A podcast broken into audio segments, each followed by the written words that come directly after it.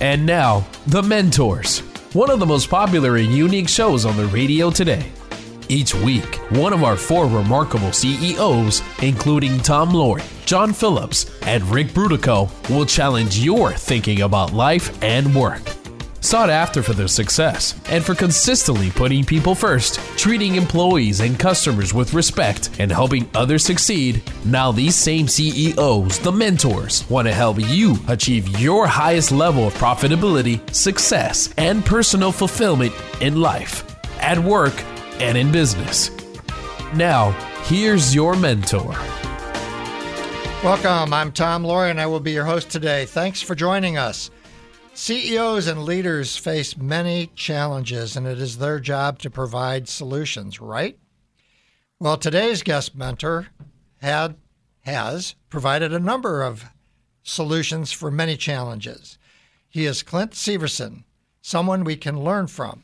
Clint faced many challenges on the way to creating an overnight success in the difficult healthcare diagnostics field. It only took 22 years. He joined Abaxis in 1996 when it was a fledgling startup with just under 3 million in annual revenues. Last year, after creating a global company with nearly $300 million in revenue, it was acquired by Zoetis, Zoetis. Zoetis, the largest producer of medicine and vaccinations for pets and livestock. For and it was acquired for two billion dollars. Clint, welcome and congratulations on a successful exit for your team and your investors. Uh, you're welcome, and it's a pleasure to be here. Let's start with your overnight success. Describe your journey uh, at Abaxis uh, when you joined and what you went through to bring it to this great uh, conclusion. Right. Yeah. So when I joined the company, uh, it was about 2.9 million in revenue. We had uh, 6.7 million in losses. Uh, about half the products have been developed. And uh, we had a going concern in our annual report, and this is after investing about $55 million in the company. So we had less than a year's cash left, and um, we were a public company. So everything that went on was public.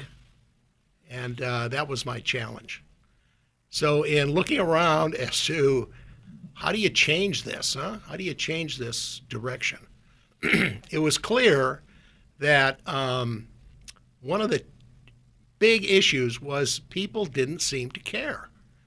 And in finding out why don't the employees here seem to care about what's going on as far as the performance of the company, it was that their interests were not aligned with the interests of the company. That was the that was the fundamental problem. And uh, they got paid the same whether the company did well or whether the company didn't do well. And they figured, well, it's management's job to raise money. So if the company runs out of money, it's up to management to figure out how to get more money into the company. And so folks were not pulling in a in a direction that would lead to any kind of success. So once I figured this out, I decided I need to align the interests of the employees with the interests of the company and the shareholders and the customers. And so fundamentally, what I did is I cut everybody's base pay uh, significantly, put in a bonus program, okay, that if we hit our objectives, everybody would get twice what I took away back. And uh, then we, um, I let some folks even set their own pay, uh, combination of base and bonus. Um, they, they got to set their own pay. If we hit the objectives, that's what they would get. And so it went from nobody pulling in any direction to all of a sudden everybody pulling in the same direction because in order to hit their objectives, their personal objectives, the company would have to hit its objectives. And of course, it changed the whole culture of the organization. And that was really the key to making all this happen. And did you lose any people in the process? Yeah, so in the beginning, I lost about half the company. when I cut the pay, I lost about half the company. But you know what? That was okay with me because those people really didn't believe.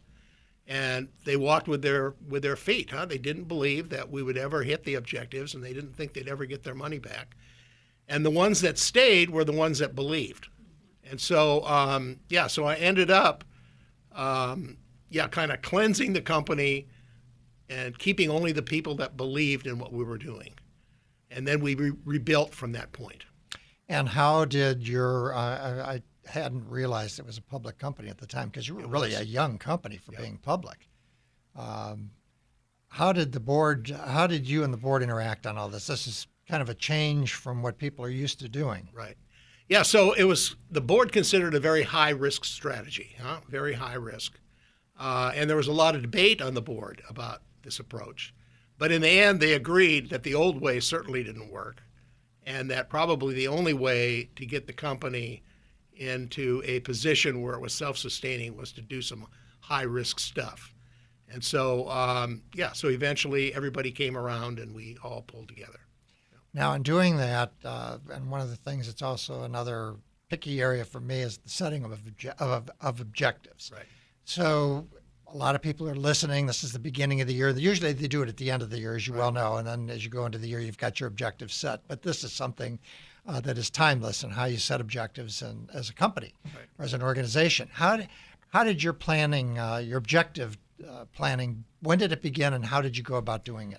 Yeah, so uh, so it began. Uh, so I joined in June, and this whole process, uh, where I changed the pay structure and everything, uh, was completed in September, October, and um, and so the fi- fiscal year for Abaxis at that time was uh, ended March 31st. So April 1st was our new fiscal year, and so as we got into the planning process for the new fiscal year, I asked all the department heads what would you like to get out of this company over the next 12 months? What is your objective personally over the next 12 months? And I let them fundamentally set their pay. huh? I said, How much money do you all want to make? Huh? How do you want your career to grow? What is it that you personally want? And then everybody set what they wanted. And then I said, okay, now in order to achieve that, this is the performance the company would have to achieve to be able to afford to pay that. So then let's talk about what the what has to happen uh, in order for you to achieve what you want to achieve, and that's how the planning started. And then the objectives rolled out of those discussions. Um, yeah, once everybody knew what had to happen to be able to meet their personal objectives, we had everybody pulling in the same direction. Yeah. Now, John Doerr, who's uh, formerly the managing partner for Kleiner Perkins, has a book out now called OKRs Objectives and Key Results. That's a program that he learned from Andy Grove when he worked at Intel. And it's been used by Google and a number of other people. Now, one of, and I haven't gotten through all of it yet, but I, I, grew up in the old MBO system. I like what I've heard about what you were doing in terms of starting with talking to people about what they want to get out of all of this. I think that's a great place to start. And Dora, Doerr does some of that as well, apparently, from the program that he's implemented. Uh, but he, he uh, disengages the objectives from compensation, uh, which I'm trying to myself figure out how you do that. Uh, you have any thoughts on that? Yeah, so the first question that came to me as we did our first planning meeting is the question was what has to happen in order for us to achieve what, what we all want to achieve personally? And at that particular point in time, our gross margins were minus 50%. Huh? So I said, guys, the gross margins have to at least break even over the next 12 months for you guys to achieve any of the things that you want to achieve. So that became the company goal. Huh? Out of, out of, in first five minutes, the company goal became break the margins even. So then the question was, how do you do it? What part does the factory play? What part does the sales and marketing play? What part does finance play? What part does HR play? And so we identified all the uh, functions, okay, that have to work together to make this happen. And um, yeah, then I asked my CFO at the time, you know, how long do you think it'll take to break the margins even? And she said, oh man, it's minus 50%.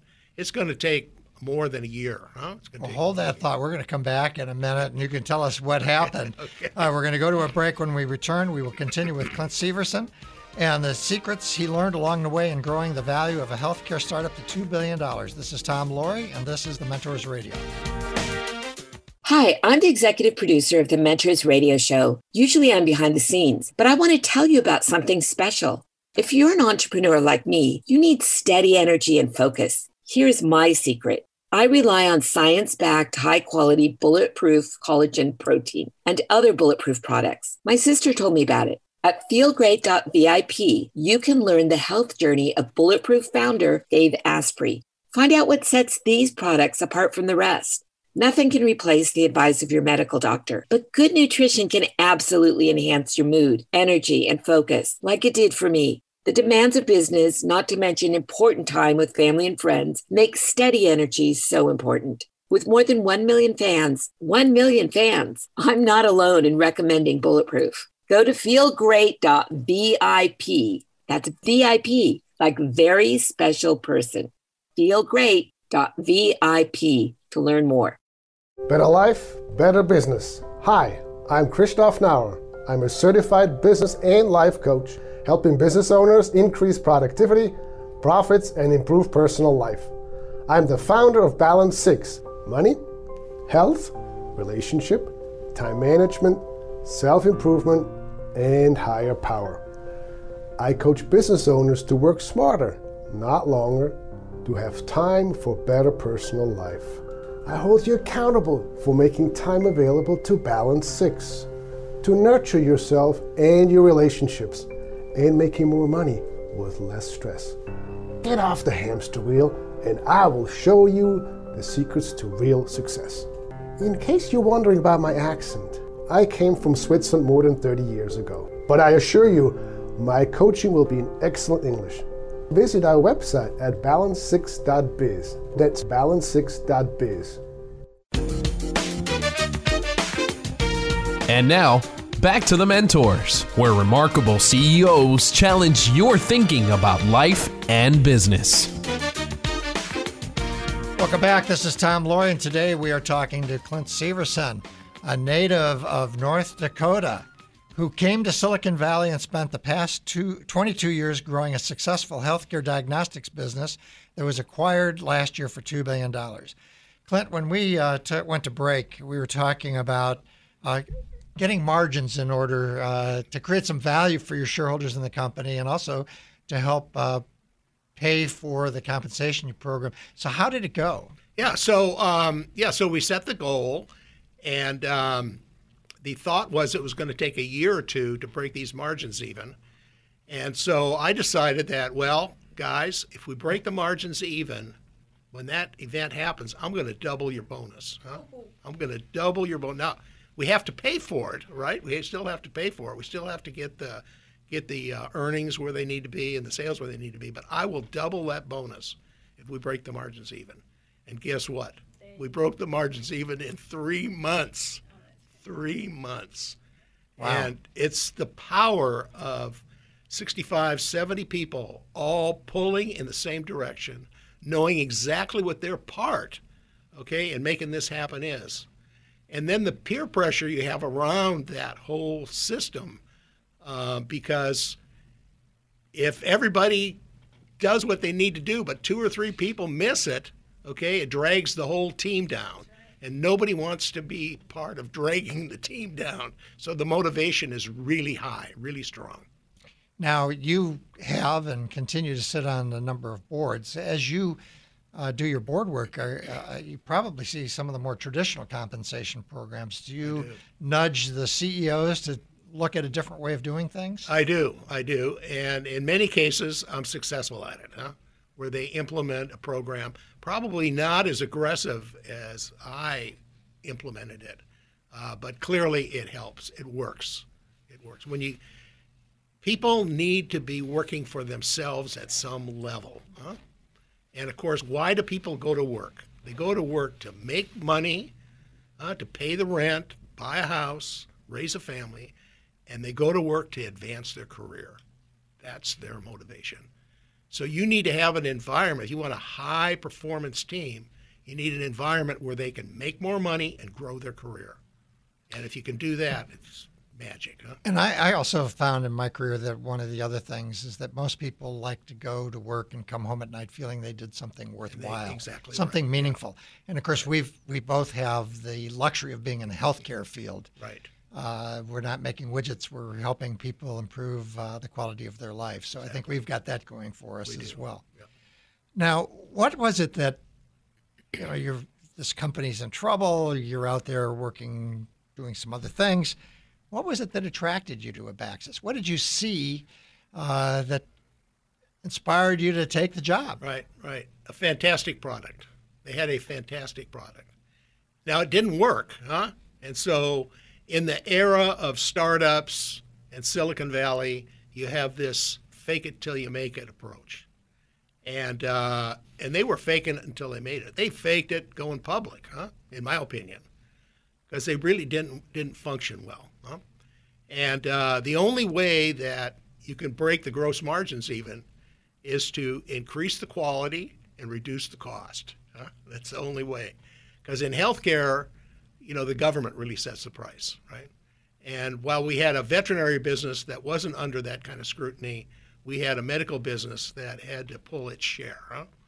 And so that means to increase the quality and reduce the cost, they all tie in together. In order for that to happen, um, in order for the gross margins to break even, that had to happen. And that was the part of the factory's job, huh? And uh, it was part of r&d to identify the areas of improvement. It was the factory's job to implement it and it was the finance job to keep score to share with everybody where they were at. And every single friday the finance department gave everybody the score so they knew where they were at all, at all times. And um, yeah and so like i say over time it gets better, continuous incremental improvement. It gets better and better and better and better. This is Tom Loarie. You're listening to the Mentors Radio Show. Today we have Clint Severson, and we're talking about the secrets he learned in creating a company valued at $2 billion in healthcare. So you mentioned the product. The company was Abaxis. What was the product? Okay, so the product was point of care blood chemistry. And that's kind of a new area, wasn't it? Yeah, point of care point testing. of care was new, yeah.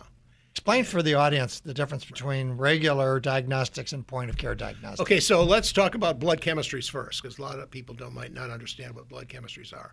They're organ function tests. So you test the blood, and you by testing the blood, you can determine if there's kidney problems, liver problems, pancreas problems, cardiac problems. So it's kind of the first line of testing, huh? So if you go to the doctor and you say, Doc, I feel terrible. I don't know if there's anything wrong with me or not. Can you help me? Probably the first thing they want is a blood chemistry test panel to determine whether you're really sick or not.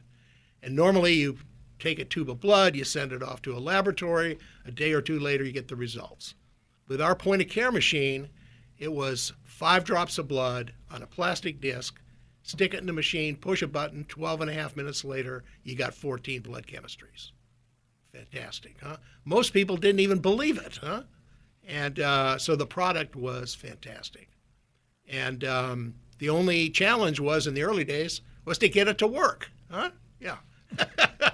Small so, problem. yeah, so it, you know you have the concept, you have the idea, and you have the basic technology was worked out, but you got to put it all together, and it's got to produce a result huh, that is accurate, precise, and uh, that was the challenge. And I'm assuming as you looked at the Piccolo, which is the name of the device, uh, that with the changes in the healthcare system, there was an opportunity to enter the market because it was lower cost, faster, whatever. Is that correct? Right. I mean, you saw the opportunity to be disruptive. Yeah. So the here's the opportunity in a nutshell. The cost of getting a blood chemistry test done is mostly overhead. It's the big lab. It's the PhD chemists. It's the pathologists. It's the transportation. It's all the overhead. With point of care, zero overhead. Add the sample, push the button, get the result, no overhead. Which means you could also take that and put it outside a regular lab into other uh, uh, geographies or other uh, places where they put it in clinics, doctors' offices right. or whatever. Uh, you can put it in ambulances. Clearly, the military used it. We were in all forward hospitals and rear hospitals in Afghanistan and Iraq. And uh, yeah, we were on the ship, Navy ships. We were all over the place. Well, great. When we come back, we want to talk a little bit more about your experience at Abaxis. This is Tom Loarie. We're talking to Clint Severson and the secrets he learned along the way in growing a company from just barely making, not actually not losing money, to becoming a very successful company and a $2 billion valuation. Lifetime ago, young naval aviator Tom McGuire took the oath of allegiance to support and defend the U.S. Constitution against all enemies, foreign and domestic. Now a San Francisco PD homicide inspector, McGuire hadn't thought about the oath in years, but that was all about to change. A famous local newspaper columnist had been murdered. For McGuire, there's an eerie chill of recognition about it, harkening back to his days as a prisoner of war after being shot down in North Vietnam. A lifetime ago, another young naval pilot took that same oath. Also shot down in battle, he too spent time as a POW, same camp as McGuire. After 30 years, their lives were about to cross once again. But how and why after all these years? Multi award winning mystery author Dennis Koller's The Oath can be found online or for an autographed copy at oathbook.org. That's oathbook.org. Oathbook.org. Here at Mentors Radio, we've been working hard to help you succeed in every way possible. That's why we're proud to let you know about our newest find, BetterCreditDeal.com. BetterCreditDeal.com links you to a credit processing company, Cornerstone Payment Systems, that truly shares your ethical values and that can give you lower rates immediately. They don't just say it, they prove it to you. Their commitment to ethical behavior is rock solid. For example, unlike most other credit processing companies, something you may not have known before, Cornerstone refuses to process any porn related business. They're not newbies either. The company we recommend has more than 50 years' experience and provides 24 7 in house support. See what they can do for you today. Go to bettercreditdeal.com. That's bettercreditdeal.com. Bettercreditdeal.com. Ugh, Bob, I'm so frustrated. Sorry to hear that, Sarah. What's going on? I feel like I'm spinning. I I make goals to make money, work less, spend more quality time with family, but the truth is I never actually achieve these goals. Year after year, I try to do things differently, but ultimately nothing changes. What's the point? Yeah, I did the same thing until I saw a friend completely change her life in less than a year. I was shocked. She sounded just like you a year ago, but not anymore. Wow, what'd she do? She decided to work with a Brian Tracy certified coach named Christoph Nauer. Certified by Brian Tracy? He must be good. Even better, he guarantees results. He listens. It's very customized to you. Wow, that gives me hope. As a listener of the Mentors Radio, you get a free one on one Take My Time Back session. Don't wait. Go to balance6.biz. That's balance, the number 6.biz to book your free assessment. Balance6.biz. And now, back to the mentors, where remarkable CEOs challenge your thinking about life and business. Welcome back. This is Tom Loarie, and today we're talking to Clint Severson, who built a very successful company in the diagnostic space that was sold last year to Zoetis for $2 billion. Uh, we were talking about Abaxis. What, um, you know, I did turnarounds. You, this was a, I, I would call what you did at Abaxis a turnaround startup. That's what I, I've done a couple of those. You kind of, they're startups, but you got to turn them around before you can get them going. Um, what were some of the ghosts that you found in the closet? I always found that they, you know, when you look at a company, you get excited about it, but then you go in and there's these doors you open and the ghosts fall out, or the skeletons. Yeah, uh, yeah I think I the biggest ghost I dealt with was the fact that the most important tests in the blood chemistry area, the most difficult ones, were never developed. I mean, that was the the biggest problem because unless you have a complete menu of tests uh, for your blood chemistry machine, it, the clinical utility of it goes way down if you don't have a, a, complete menu. And the most important, the most difficult tests were yet to be developed. And that was never clear to anybody in the company until the uh, issue of how do you take it from where it was to where you want it to be. And uh, that was probably the biggest ghost. Huh? I think the second biggest ghost was that in the factory this uh, were not uh, validated. So what was what would happen is you'd end up at the end of the day half the product that you made would not pass your specifications and it would go in the dumpster. But it would go in the dumpster in the final package. The most expensive scrap you have is when it's in the final package. And then uh, the second thing was is the uh, people in the factory didn't really know what the critical steps were that were causing all this scrap to take place. And so uh, the basic fundamentals of the business uh, had not been identified, documented, and. And did you put in something like a Six Sigma program or a Deming? Yeah. So program? yeah. So of course, to break the margins even, they have to improve the manufacturing process. Huh? And so now all of a sudden we have R and D and the factory people working together to figure out how to reduce the scrap. Huh? And of course, there are always assumptions as well. The reason we have high scrap is because a vendor is providing a, a good part, or a uh, supplier isn't supplying something that is pure enough, or there's all kinds of theories as to why something's not working. And now that we're focused on, hey, we're going to get twice the bonus, and this is a big number, we got to fix this quickly, huh? And so everybody's working together to identify the root cause of the problems. Huh? And then once we identify the root cause of the problems, guess what? To fix wasn't that difficult. The hard part is finding the root cause. yeah. And but if everybody's focusing on the root cause and nobody's hiding anything, huh? Because remember, back at, with the old system, if somebody made a mistake or somebody didn't identify something, they were they'd beat them up, huh? Yeah. And so, but in the new system, hey, we're all in this together. It doesn't make any difference, okay, whose fault it is. All we have to do is fix it, and we get twice the bonus. Yeah. So all of the all the stuff came out on the table very quickly. And when and when you sold the company, how many employees were there? About 750. So you talked about, I think, 60 or 70 when you came in, now 750. So as you grow the company, one of the challenges hiring. Hiring. Uh, what did you look for in the people that you hired? Okay, so the most important thing is knowing what you want. Knowing what you want is so key because if you don't, if you don't, if it isn't clear what you want, you'll sometimes come across a star, and because you don't know what you want, you let them go, huh? Yeah. And so we spent a lot of time making sure that we knew what we what we what we wanted. Okay. Then the second thing is we had a compensation program that if we didn't hit our objectives, you wouldn't get paid. So it was a self selecting process because people that didn't believe we could do it took themselves out of the picture very quickly because they'd say, this base pay isn't high enough. But the people that believed in what we were doing would say, wow, look at all this pay I'm going to get uh, if I join this company. Huh? So that was a self selection process there. Huh? And uh, yeah, and then um, it's reinforced huh, in, in the part of the company culture. It's reinforced right away.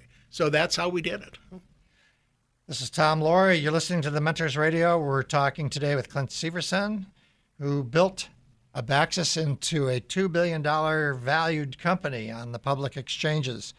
Um, when So you're talking about hiring people and this. You've got a, a sales background. I do. I'm a sales guy. You're a sales guy. I'm a sales guy. And uh, of course, variable compensation programs are the norm. Uh, at American Hospital Supply, where I spent a lot of time, uh, it was 100% uh, variable. Uh, so you're used to that, and you came in and pretty much took a, a, what you learned in the sales side and put it on the other side. It's- It sounds like that's what you did. Now, in in um, in doing that, uh, which is fascinating uh, to pull that off. Um, you really do take out the supports for people where they have to perform. Now, the team, how did they? Um, so how did? So you're implementing this. You got some people that are around. You're doing all of this. How are you interfacing with them in the first year on all of this? How does it going? Yeah, so It's got, I uh, mean, you're still in the field of uncertainty, right? I Oh, mean, you're serious uncertainty, huh? Yeah. When you think about you have less than a year cash in the bank, and raising money is always difficult when the company doesn't have a good track record. And yeah, no, it's a huge challenge. And uh, the interesting thing is that the people that stayed, uh, we had a lot of people leave when I changed the pay program. The people that stayed really believed, huh? They really believed. And so that was the magic that kind of turned everything around is this core group of people that believed huh? and started focusing on the things that were important. Okay. And then as we added new team members, they came in under a program that uh, was highly variable, huh? But they were the risk takers. They were the ones that they looked at what we were doing and said, "Wow, this is fantastic, huh?" And um, yeah, they signed up. You know, they signed up, and that's what you need. You need people that are into the performance culture, and then of course, when they get the big paycheck, they can buy a house or buy a new car, and that reinforces it. Huh? It reinforces it. And of course, then you throw equity in the picture, and they can actually see, you know, the, the company's value increasing, and they have a piece of that, huh? and they feel part of it. It's like it's their company. How is your retention? So our retention on um, people that we wanted to keep was very high. Huh? Was very high. Uh, there were some folks, okay, that could never get into the risk part of it, okay, that you know didn't stay that long.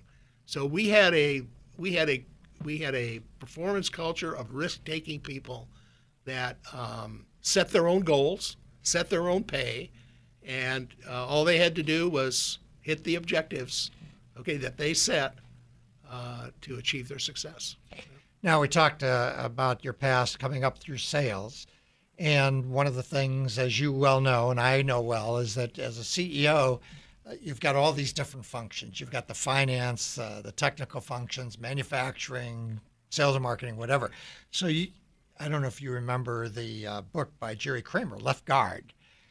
So you had this area of expertise. How did you protect yourself from not being blindsided in areas that you weren't, uh, you, you, you didn't really know as deeply as you knew the sales and marketing side? Yeah. So, um, yeah. So I, I've never had a life science course in my life in university. Huh? I went through geology and and astronomy, and that, that's how I got my. And so here I'm running a multi-hundred million dollar life science company. So people say, "How in the hell did you do that?" And so here's the deal: if they can't explain it to me so I can understand it, I don't believe it. Huh? Yeah. And so this system I put in place with the compensation, it really took care of itself, huh? Because the the folks that were responsible for their piece of the goal, huh, uh, held the success of everybody in the company in their hands. And so that peer pressure and that responsibility you feel, I mean, it, it's self perpetuating. It takes care of itself. And over time, it builds bonds that are stronger and stronger and stronger and stronger. And, um, and I was never blindsided because of that. Well, when we come back, I want to ask you about what took place before Abaxis that brought you to this point and who were your mentors. Uh, this is Tom Loarie. We're talking with Clint Severson and the secrets he learned along the way in building a company that was sold last year for $2 billion. Hey, professional business women. I know how busy your life is. To look your best, nails matter. The good news is I can save you a lot of nasty, chemical smelling nail salon time. Just imagine a perfect manicure in just minutes at home, even while watching TV. No dry time, no smudges, no streaks, and your new manicure will last up to 10 days, often longer. I'm talking about 100% real nail polish. Yes, real nail polish, including top and base coat all in one that can gently be stretched for a perfect custom fit. Gorgeous, vibrant colors, soft pastels, gentle glitter, or can't miss designs and nail art you have options. For about $12 a set, you can even get some free. Choose your colors or designs, receive them in about three days. Done. Everything you need is included. Polish easily removes and does not damage nails. Check it out, nailsforme.com. Nails, the number four, me.com. That's nailsforme.com. Hi, I'm the executive producer of the Mentors Radio Show. Usually I'm behind the scenes, but I want to tell you about something special. If you're an entrepreneur like me, you need steady energy and focus. Here's my secret. I rely on science backed, high quality, bulletproof collagen protein and other bulletproof products. My sister told me about it. At feelgreat.vip, you can learn the health journey of Bulletproof founder Dave Asprey. Find out what sets these products apart from the rest. Nothing can replace the advice of your medical doctor, but good nutrition can absolutely enhance your mood, energy, and focus, like it did for me. The demands of business, not to mention important time with family and friends, make steady energy so important. With more than 1 million fans, 1 million fans, I'm not alone in recommending Bulletproof. Go to feelgreat.vip. That's VIP, like very special person. Feelgreat.vip to learn more. And now, back to the mentors, where remarkable CEOs challenge your thinking about life and business. Welcome back. This is Tom Loarie. Today we're talking to Clint Severson, who spent 22 years creating an overnight success with the uh, Abaxis in the diagnostics field. So we've learned a lot about what happened at Abaxis and some very interesting things in terms of your, your approach to uh, getting the business turned around and moving in the right direction. Tell us about how you uh, about your background. I mean, if you're from North Dakota. I, I, guess you grew up in born in Minnesota, but mostly grew up in North Dakota. You don't find a lot of people from North Dakota out here in Silicon Valley. No, not so many. Yeah. So, yeah, so I grew up in Minot, North Dakota, a town of about at the time 25, 30,000 people. And uh, the big upside to being from North Dakota was number one, you got all your education, including university, in your in your town. Huh? So, so when you graduated from uh, the university, you didn't have a pile of student debt. Now I had fifty six hundred dollars worth of student debt. Now, when you calculate that to 2019 uh, numbers, it's about twenty, twenty-five thousand dollars. So it was significant, but it wasn't over the top. Huh? And then secondly, there's lots of opportunity if you know what you want to do. There's lots of opportunity to get a job huh, in North Dakota, and you could get a job at the same time you were in school. And so my advantage that I've had over all these years is I knew exactly what I wanted to do when I was 16 years old. I knew exactly what I wanted to do and I was and I laid out a strategy. This is what has to happen in order for me to achieve this goal. Huh? I needed a degree in business because huh? I wanted to be a businessman, and I needed experience. I needed some management experience. Huh? So I got a job in a grocery store, and I got lucky, and I got a battlefield promotion, and I became a produce manager at age 18.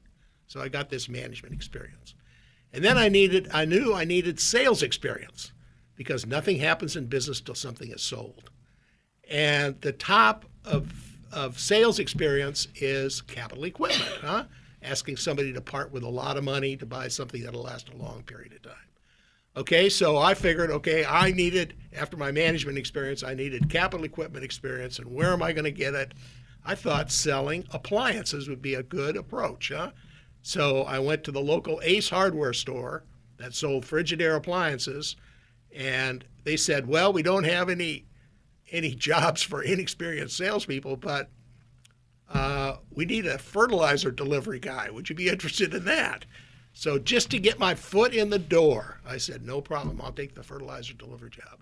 So I did, and then over time, I worked my way into the appliance department. Huh? And before, well, that's because as, as, they got to know you, they, how right. reliable you were, right. they could trust you, and they wanted to move. They probably adopted you in some way, right? well, they wanted to see you succeed. They're such a hard worker. They did, and I always told them what I wanted.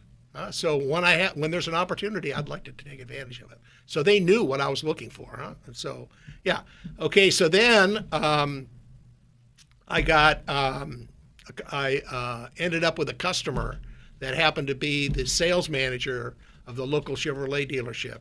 And I sold him a house full of appliances plus a lawnmower. And he said, You know what? We need you at our dealership, huh? and that's moving way up the capital equipment line, huh? And so I took a job at the local Chevrolet dealership. So by the time I finished my university, I had management experience, I had capital equipment sales experience, and I had my business degree, and all I needed was opportunity needed opportunity. So I bought myself a van and I traveled around the country looking for opportunity. Hmm? And I traveled all over the country for three months. When I landed in San Francisco, within a week, maybe 10 days, I had three job offers and I didn't even have a permanent address. And, I said, and were these for uh, these weren't for car dealers? No, these were sales jobs. Okay, so one offer was with Lindsay Olives. Okay, so if you go to the grocery store, you see, and Lindsay Olives is a cooperative, huh? It's owned by the farmers, and it was actually a really great opportunity for a for a consumer product uh, because it was a kind of family operation. Huh? And the second one opportunity, uh, job offer I, I had was with Smith Corona, okay, which at that time was an office machines company. Huh? They did typewriters, but they also did copiers. And then the third opportunity was Dow Chemical. They were they were starting a health and consumer products division, and you know my goal always was, when I found the opportunity, was to go to work for a large company because I knew I'd get good training in a large company. So it didn't take long to accept the Dow Dow job. Yeah. And uh, then it was a journey, huh? It was a journey, know, knowing what you want, having a strategy to get there, and going through all the motions, huh? Getting the training and uh, taking advantage of the opportunity. Yeah. This is Tom Loarie. You're listening to the Mentors Radio Show. So you went to the. So let's talk a little bit about. I had the big company experience, then I got into the small company mm-hmm. experience. What what how would you compare and contrast those two experiences okay so they're different huh they're totally different so in a big company politics plays a role in your success huh who you know who likes you and uh, that goes along with the performance huh yeah in a small company like i explained to uh, folks that i was interviewing for jobs in a small company politics doesn't play a role it's how far you can pull the sled that makes the difference huh so performance is much more important in a small company. You can hide in a big company for a period of time. Huh? Actually, some people hide for many years in a big company. In a small company, you can't hide. Huh? Well, I always tell the I tell the story that uh, when I was a company president at American Hospital Supply, uh, everybody wanted my job. They would hope that I'd fall off a ledge and die.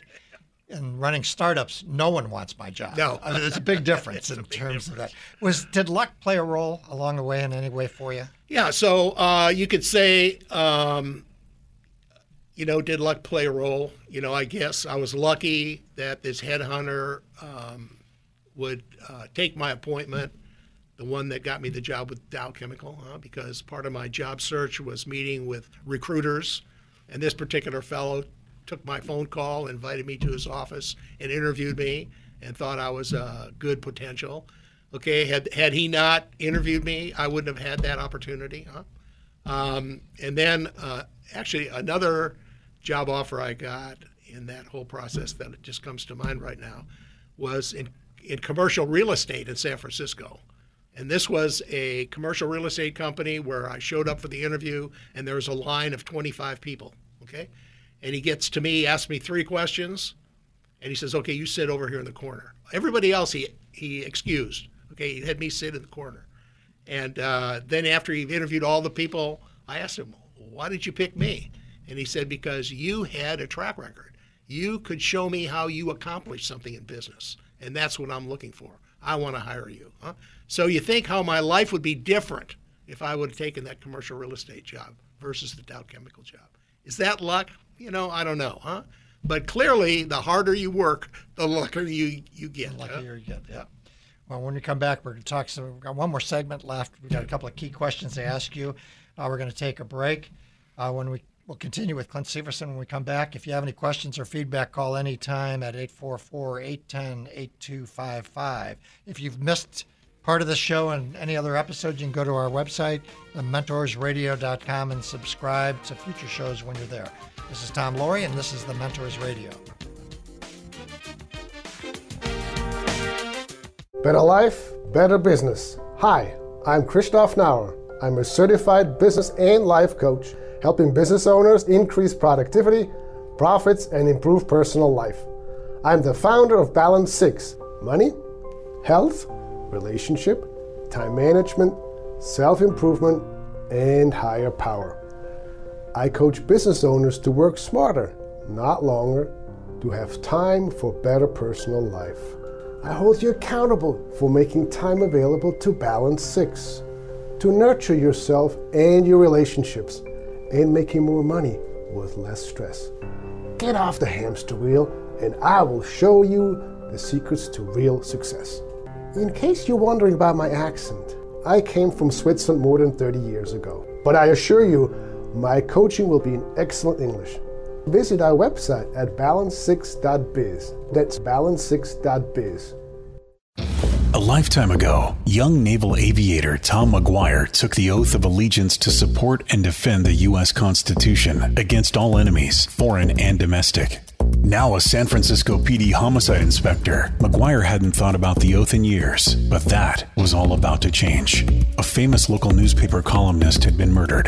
For McGuire, there's an eerie chill of recognition about it, harkening back to his days as a prisoner of war after being shot down in North Vietnam. A lifetime ago, another young naval pilot took that same oath. Also shot down in battle, he too spent time as a POW, same camp as McGuire. After 30 years, their lives were about to cross once again. But how and why after all these years? Multi award winning mystery author Dennis Koller's The Oath can be found online or for an autographed copy at oathbook.org. That's oathbook.org. Oathbook.org. Here at Mentors Radio, we've been working hard to help you succeed in every way possible. That's why we're proud to let you know about our newest find, BetterCreditDeal.com. BetterCreditDeal.com links you to a credit processing company, Cornerstone Payment Systems, that truly shares your ethical values and that can give you lower rates immediately. They don't just say it, they prove it to you. Their commitment to ethical behavior is rock solid. For example, unlike most other credit processing companies, something you may not have known before, Cornerstone refuses to process any porn related business. They're not newbies either. The company we recommend has more than 50 years' experience and provides 24 7 in house support. See what they can do for you today. Go to bettercreditdeal.com. That's bettercreditdeal.com. Bettercreditdeal.com. And now, back to the mentors, where remarkable CEOs challenge your thinking about life and business. Welcome back. This is Tom Loarie. We're talking to Clint Severson, who is uh, the CEO of Abaxis, uh, which was an overnight success after 22 years and sold last year for $2 billion. Minot, North Dakota. Where'd you go to school? Minot State University. Minot State. I think that is a fascinating story in itself because we have so many people out here that are Harvard and Stanford and whatever. When you go back, I'm sure you do, you go back and talk to those students. What do you tell them? I mean, you're, you're this celebrity from right. Silicon Valley, right. successful yeah. guy. Yeah. Yeah, so uh, so I go back three, four times a year, and I support the university's entrepreneurial program.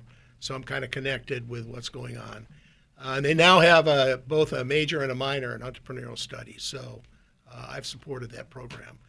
And, you know, here's the deal. Know, the deal is the debits and the credits go in the same place, whether it's Minot State or Harvard.